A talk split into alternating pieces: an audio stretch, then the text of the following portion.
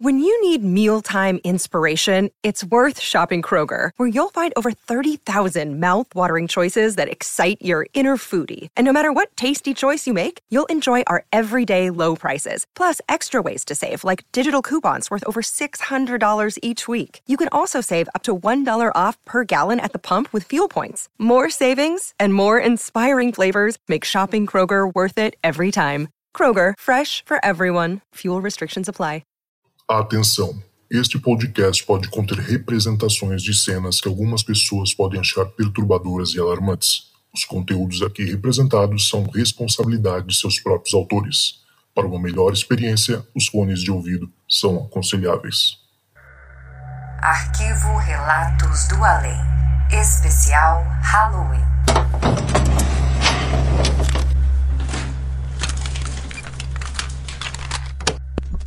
Oi, Zoucas. Oi, ouvintes. Eu me chamo Tamires. Eu moro no bairro de Perus, aqui em São Paulo. Tem alguns relatos aí para contar. Primeiro, eu gostaria de descrever onde eu moro. É um quintal bem grande. São quatro famílias. A minha casa ela é a última do quintal, então para eu chegar no portão, um longo caminho. Do lado esquerdo, mais ou menos no meio do quintal, moram uma família que são meus tios. Do lado direito, outros tios com a casa grudada na casa da minha avó, que ficava do lado do portão. Para mais fácil de cuidar, tinha uma porta entre a casa da minha avó e a casa da minha tia, da, dos meus tios, para conseguir cuidar dela por conta da idade dela. Uma curiosidade da casa da minha avó, um, eles eram italianos, então eu não entendi absolutamente nada que eles falavam. Meu avô faleceu quando eu tinha um ano de idade, então eu não lembro nada dele. Só me dizem que ele era bastante festeiro, ele gostava de comemorar qualquer coisa para ele era festa. Inclusive ele adorava o Natal e a... tem bastante pessoas da família que são religiosas da congregação e quem conhece essa igreja sabe que não comemora o Natal, mas por conta dele todo mundo gostava de comemorar porque ele era bem família. Ele tinha um sonho de criar um cômodo, uma sala bem grande para fazer festas. Tudo bem, ele construiu essa sala, uma sala enorme para reunir aí a família, só que cerca de mais ou menos Semanas depois que ele construiu essa sala dentro da casa da minha avó, ele acabou falecendo. E a única coisa, a primeira coisa que foi feita naquela sala, infelizmente, foi o velório dele. Naquela época era comum fazer o velório na, na casa, né? O velório foi feito na sala e desde a morte dele aquela sala ficava fechada. Obviamente eu e os meus primos que tinham mais ou menos a minha faixa etária de 11, 12 anos, não sabíamos a, ainda o porquê daquela sala ser fechada. Olha, 12 anos aquela sala foi fechada. Obviamente alguém entrava para limpar, mas nunca foi dito o motivo daquela sala sempre ficar trancada e o que tinha ocorrido nela. Enfim, voltando. No meu primeiro relato eu deveria ter uns 10 anos. Eu sempre tive medo de ficar em casa sozinha. Sentia uma energia muito pesada na minha casa. Não conseguia ficar. Dia de terça, sexta e domingo era dia de culto na igreja da minha mãe. Então, minha mãe e minha irmã mais velha iam para a igreja e o meu pai, ele sempre tinha o costume de todas as noites, não importa os dias, ele ficava no bar até tarde. E era uma terça-feira. Minha mãe saiu e eu não queria ir para casa dos meus primos porque eu lembro que eu tinha discutido com eles. A gente jogava bola, né? E eu tinha discutido com eles e, obviamente, orgulhosa como eu era, eu não ia na casa deles. Então eu optei para ir no bar com meu pai. Vou ficar lá, vai que uma coleguinha passa, e fiquei lá no bar com meu pai. Só que eu fui ficando entediada porque não tinha nada para fazer e eu queria ir para casa. Fui falar pro meu pai, falei, pai, eu, eu quero ir para casa. E meu pai sempre tinha o costume de ficar na esquina me olhando chegar no portão, porque era uma, uma ladeira, né? E eu morava mais ou menos no meio dela. Meu pai ficava na esquina esperando eu chegar até o portão. Mas naquele dia, ele tava conversando, então seria a primeira vez que eu ia para casa sozinha. Eu tava me sentindo muito adulta. E olha aqui, o bar era próximo de casa. Enfim, eu fui subindo o morro, me sentindo extremamente adulta. Só que conforme eu fui chegando perto do portão,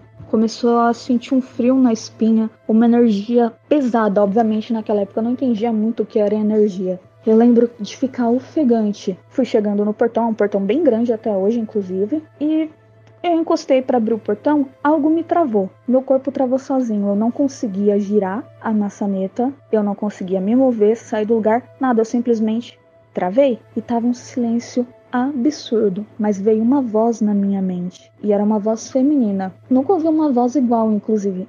E ela pedia para eu olhar para cima. Eu lembro que meu coração batia forte, parecia que eu conseguia ouvi-lo. Eu fiz um esforço, mas com aquele medo olhei para cima. E o que eu vi é inexplicável. Assim, sabe quando você a morte idealizada do capuz preto e da foice?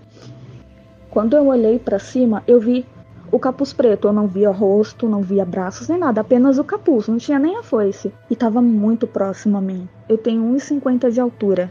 Se eu ficasse na ponta dos pés e esticasse bem os braços, eu conseguiria sentir o tecido. Tava se aproximando de mim. Eu tenho até hoje que aquela voz que mandou eu olhar para cima foi para me alertar, porque no momento que eu vi o capuz, da mesma forma que ele apareceu, ele sumiu. Eu tentei virar o pescoço para ver a direção que aquilo ia e eu não consegui, eu continuei travada. Eu, assim, eu acho que eu fiquei uns dois minutos travada, olhando para cima. Eu acho que quem me visse achava que eu era maluca. Não conseguia abrir o portão, não conseguia mover a cabeça, só sentia aquela energia esmagadora. Meu coração foi desacelerando, a respiração foi voltando ao normal. Foi quando enfim eu consegui abrir o portão e entrar. Logicamente eu não fui para minha casa. Eu venci o orgulho e fui para casa dos meus primos esperar a minha mãe chegar.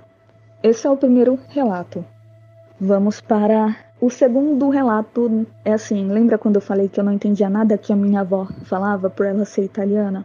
Então, quando tinha mais ou menos uns 13, 14 anos, a minha avó, ela veio a falecer de câncer de mama. E pela, pela idade dela, a gente não, não era muito próximo, assim. Eu já não entendia nada que ela falava. E eu tinha ela como uma avó crica, sabe? Que não deixava a gente fazer nada. Às vezes eu até chamava ela de chata. O que que acontece? Lembra daquela sala do meu avô que eu falei que ficava fechada? Então, ela continuava fechada. E ela tinha uma janela, a janela dessa sala, ela, ela era bem pro quintal. Continuava fechada, ela obviamente, quando a minha avó morreu, a casa inteira ficou fechada. Ninguém morou lá por um bom tempo. E fazia o que? Mais ou menos um mês que a minha avó havia falecido. Eu tava com um primo meu, sentado no meio do quintal, de frente para essa janela. A gente tava jogando assunto fora, né? Conversando. Aí veio um silêncio, porque a gente não tinha mais o que falar. E eu e o meu primo ouvimos a minha avó cantar uma música em italiano que ela sempre cantava. Até hoje eu não sei que música que é, mas era a voz dela e a música que ela sempre tinha o costume de cantar. E essa voz vinha diretamente dessa sala que vivia fechada. Eu lembro que eu arregalei os olhos, olhei para ver se meu primo tinha alguma reação, se ele também estava ouvindo, e ele arregalou o olho e perguntou: "Você ouviu?" Eu falei: "Eu estou ouvindo." Conforme a gente foi se aproximando da janela, a voz parou, não teve música, não teve mais nada. Até hoje é inexplicável porque a minha avó era a única que falava italiano. Como meus tios e o meu pai nasceu aqui no Brasil, não falava italiano. A gente não sabe até hoje o que foi aquilo. Passado alguns meses da casa trancada, da morte da minha avó, a minha casa ficou com banheiro em reforma. Então a gente estava sendo obrigado a tomar banho na onde a minha avó morava. E eu sempre senti uma energia negativa na casa da minha avó, não sei explicar também o motivo. E eu sempre preferia tomar banho de tarde lá, né? Quando eu não ia de tarde, eu arrastava alguém para ir comigo porque eu não queria entrar lá sozinha. Mas naquele dia eu fiquei jogando videogame com meus primos, perdi a noção do horário. Voltei para casa, minha mãe mandou eu ir tomar banho. E eu, não, mãe, não vou tomar banho, nem suei, morrendo de medo de ir lá sozinha. Mas a minha mãe me forçou a ir. E eu falando pra minha irmã ir junto, mas minha irmã tava com um namoradinho na época e eu acabei indo sozinha. A casa tava um breu, porque tava, não tinha ninguém morando, ninguém, né? Eu lembro de destrancar a porta da cozinha e a, você abria, tinha a cozinha e um corredor enorme. No meio do corredor era a porta do banheiro, era uma porta de madeira. Eu acendi a luz da cozinha, Caminhei em passos lentos até lá, olhando para o chão com medo de olhar aquele final de corredor. Entrei no banheiro, fui tomar um banho, obviamente um banho de gato, afinal eu estava com medo. Tomei um banho rápido, abri o box, saí e novamente aquele frio na espinha, uma energia pesada, um calafrio. Eu já comecei a me tremer, a suar frio. Me troquei rapidinho. No que eu fui pôr a mão na maçaneta da porta, ela travou como se tivesse alguém do outro lado segurando a porta. A maçaneta também. E a porta não abria de jeito nenhum. Naquela época não tinha celular. E eu não queria gritar, porque eu não queria que as pessoas achassem que eu era medrosa, coisa de criança mesmo. E eu lembro de ficar muito desesperada, porque a porta não abria de jeito nenhum. E teve uma hora que eu encostei a cabeça na porta, respirei fundo e simplesmente veio um vento muito gelado por debaixo da porta, pela fresta debaixo da porta. E aquele vento balançou os meus cabelos. E não tinha como isso acontecer, porque não tinha como entrar corrente de ar lá. A casa estava toda trancada.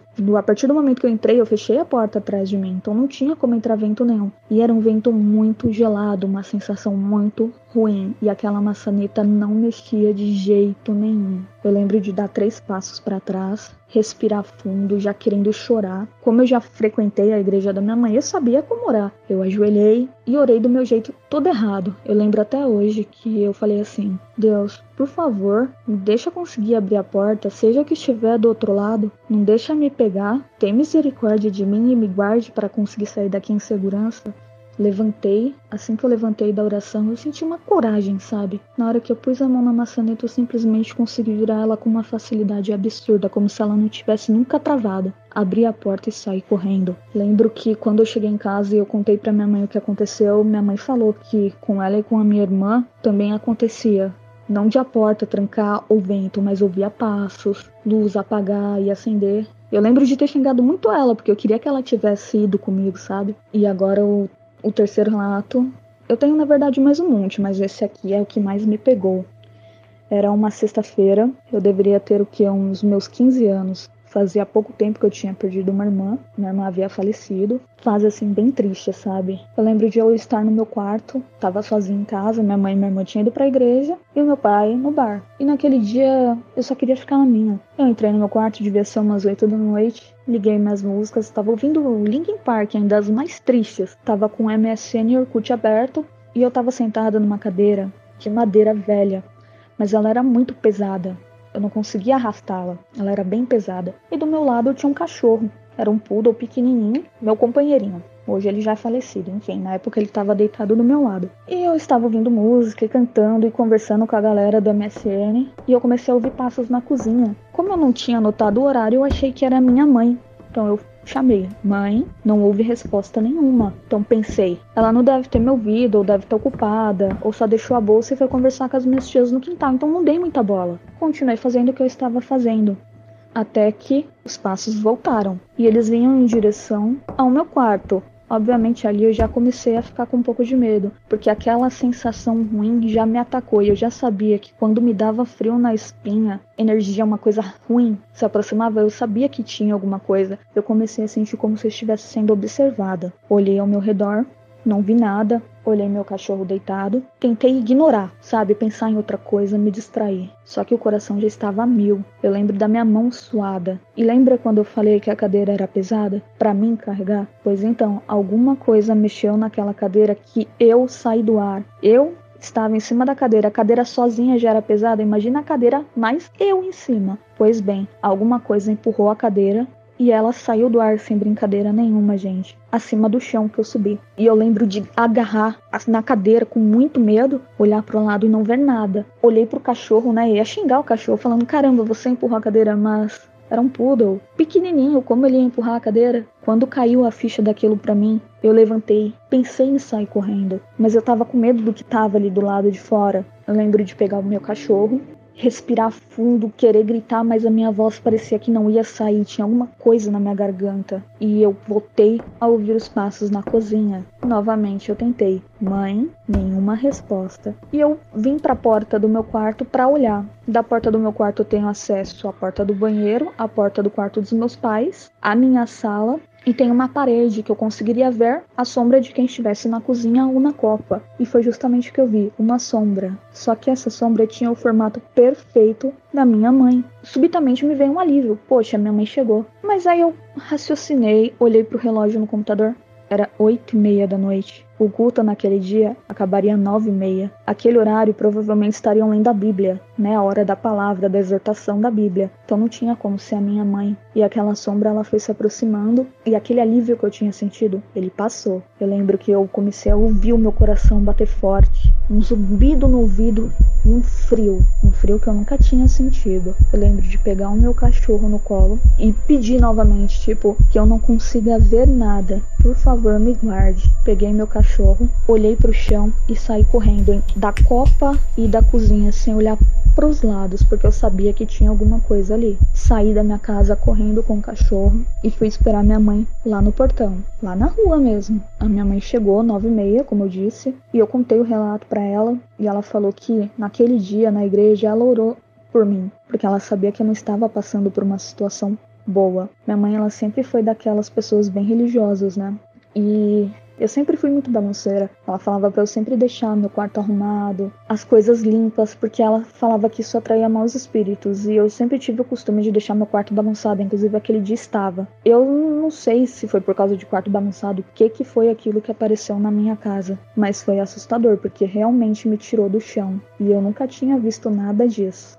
Os meus relatos hoje são esses. Obrigado por me ouvirem até aqui. Tchau, tchau.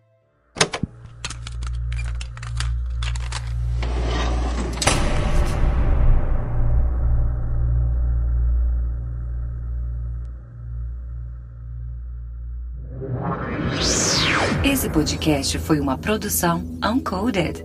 Acesse uncodedprod.com para saber mais.